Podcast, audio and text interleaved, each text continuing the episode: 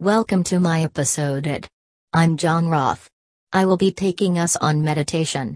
For today we will be talking about meditation techniques for time-pressed executives. Meditation, quite rightly, has an image of relaxation, peace and quiet, and many may interpret this as meaning meditation can only be for those who have time to laze around half the day. For this reason, those people, such as business executives, who live a pressured life with little or no time to spare, may assume that meditation can never have a place in their lives. That is a shame, as meditation techniques can be quite flexible and quite easy to fit into a busy day. Meditation, quite rightly, has an image of relaxation, peace and quiet, and many may interpret this as meaning meditation can only be for those who have time to laze around half the day. For this reason, those people, such as business executives, who live a pressured life with little or no time to spare, may assume that meditation can never have a place in their lives. That is a shame, as meditation techniques can be quite flexible and quite easy to fit into a busy day. The benefits of meditation can be so great to somebody under pressure, that even a few minutes occasionally may bring a noticeable benefit. For a busy executive to have reached their position in life, they are likely to be determined and intelligent individuals. This can often mean that, should they perceive a benefit in an activity, then they will continue or extend that activity. It is therefore possible that an executive trying out even a brief period of meditation may soon adopt some meditation technique or other on a regular basis.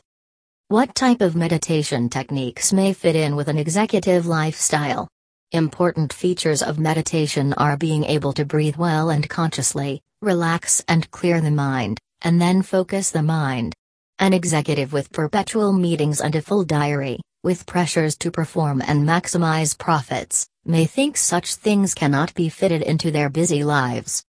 It is true to say that the most powerful and beneficial meditation sessions are prolonged. However, that does not mean short periods of meditation are a waste of time, far from it. An executive is probably geared up to packing as much into their day as possible and, although it may be difficult to clear a hyperactive mind, they may well learn to pack in short meditation sessions also.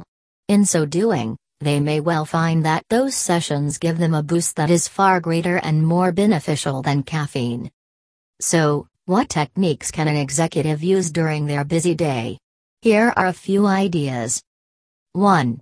If using public transport to get to and from work, and you are able to sit down, it can be a good time to close your eyes, concentrate on correct breathing, and try to shut out the surrounding sounds. Commuting can be a very stressful experience every day of the week, so a snatched meditation session, even in far from ideal conditions, may minimize those negative effects, or even turn them on their head. In fact, it can be good practice to try to meditate in difficult conditions, as that makes ideal conditions even more beneficial later on. The secret to these train or bus sessions is not to fall asleep, and to concentrate extra hard on maintaining the focus. 2. Do you go to a gym or health spa?